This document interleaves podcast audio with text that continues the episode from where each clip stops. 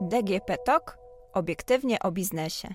Pakiet Przyjazne Prawo 2020. Rozszerzenie definicji rzemieślnika. 1 stycznia 2020 roku wszedł w życie tzw. Tak Pakiet Przyjazne Prawo, który wprowadził wiele ułatwień w prowadzeniu działalności gospodarczej. Jedną z zawartych w nim zmian jest rozszerzenie definicji rzemieślnika. Opowiem, co to oznacza dla przedsiębiorców rzemieślników. Do tej pory rzemiosłem było wykonywanie działalności gospodarczej jedynie przez osobę fizyczną, z wykorzystaniem zawodowych kwalifikacji tej osoby i jej pracy własnej, w imieniu własnym i na rachunek tej osoby. Jeżeli jest ona mikroprzedsiębiorcą, małym przedsiębiorcą albo średnim przedsiębiorcą, w rozumieniu ustawy z dnia 6 marca 2018 roku prawo przedsiębiorców lub wspólników spółki cywilnej osób fizycznych. Oznaczało to, że osoby, które chciały podjąć działalność w oparciu o dyplom mistrza lub świadectwo czeladnika, musiały to zrobić w formie podlegającej wpisowi do Centralnej Ewidencji i Informacji o Działalności Gospodarczej. Mogły więc to być jedynie osoby fizyczne. W przypadku zaś wspólnego z innym przedsiębiorcą, rzemieślnikiem, wykonywania działalności gospodarczej musiały zawrzeć umowę spółki cywilnej.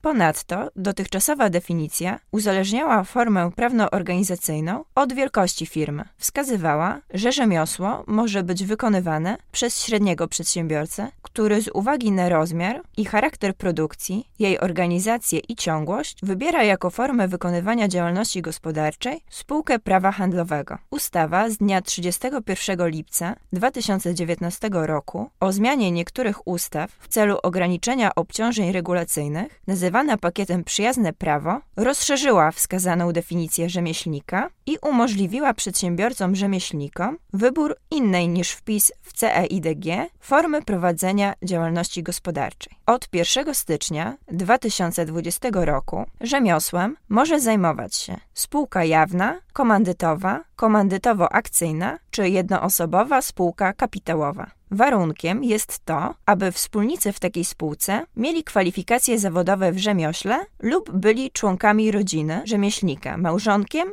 dzieckiem lub rodzicem.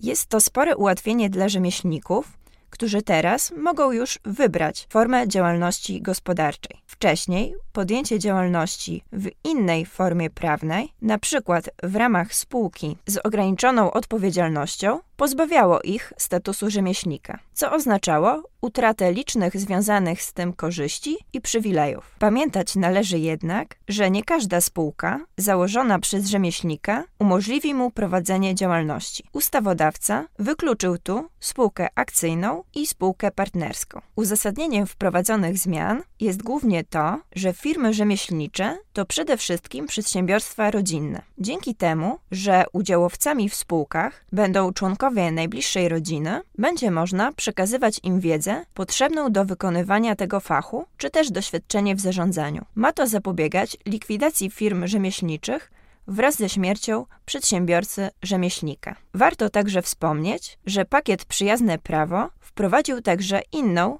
istotną dla rzemieślników zmianę. Dotyczy ona publikacji Centralnej Ewidencji i Informacji o Działalności Gospodarczej potwierdzonych przez Izby Rzemieślnicze informacji na temat kwalifikacji zawodowych w rzemiośle, np. dyplomie mistrza lub czeladnika. Szacuje się, że nowe przepisy są ofertą dla 211 tysięcy rzemieślników. Podobne regulacje już funkcjonują w Belgii i Austrii. Przypomnę na koniec, że u nas weszły w życie 1 stycznia 2020 roku.